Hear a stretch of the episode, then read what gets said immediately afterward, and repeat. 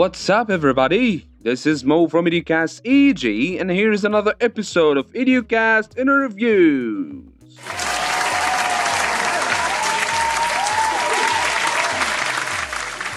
In this podcast, I'm joined by ELT professionals in interviews where they suggest answers to questions and practical solutions to issues in language teaching and learning. In today's show, I'm joined by the teacher and the language coach, Mr. Sameh, and today we will talk about accents. Hey Sameh, how is everything? I'm good, Mohammed. How are you doing? I'm great. Let's get started.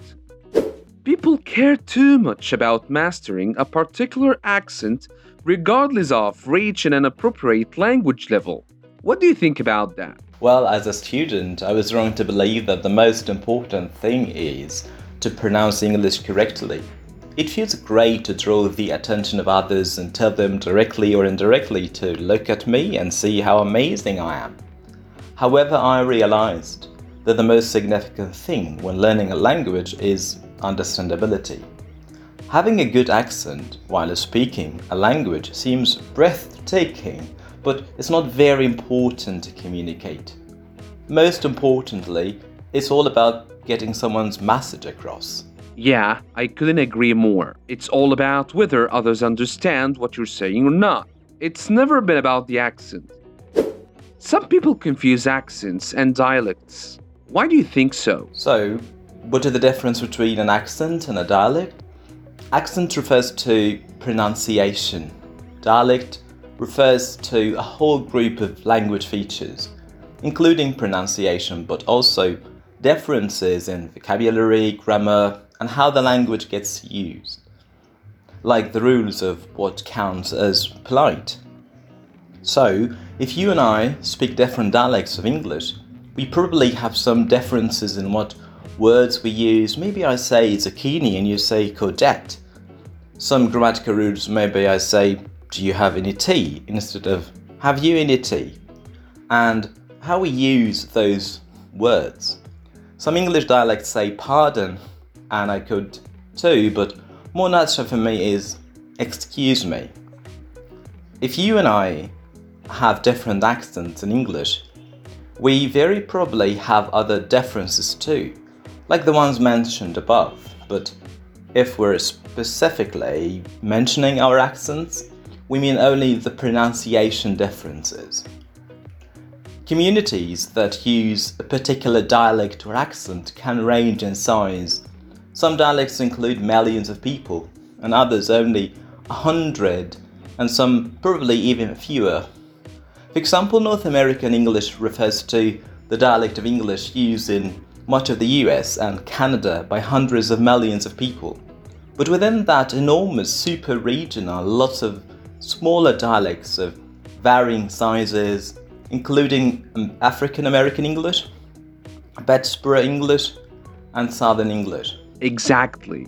Apparently, your favorite accent is the British one.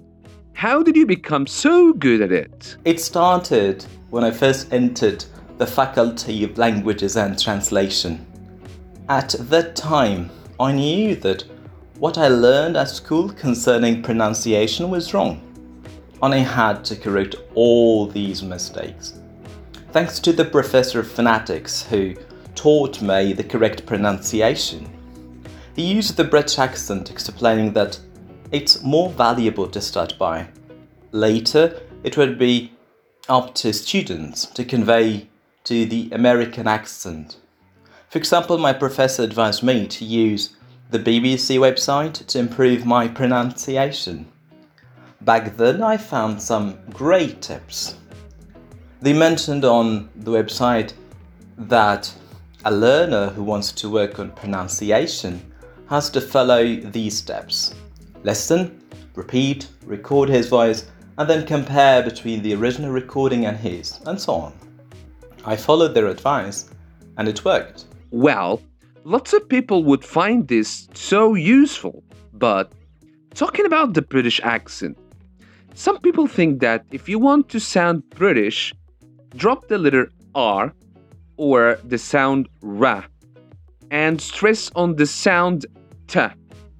Is that right? First, let's agree upon something. There are too many British accents, but usually, when saying British accent, refer to something called Southern British accent or RP British accent. If an English learner would like to sound like this, he shouldn't pronounce the letter R unless it's followed by a vowel. Also, there are six sounds called stops or plosives to distinguish the British accent. These are P, B, T, D, K, and G. Stressing on these sounds seems more British.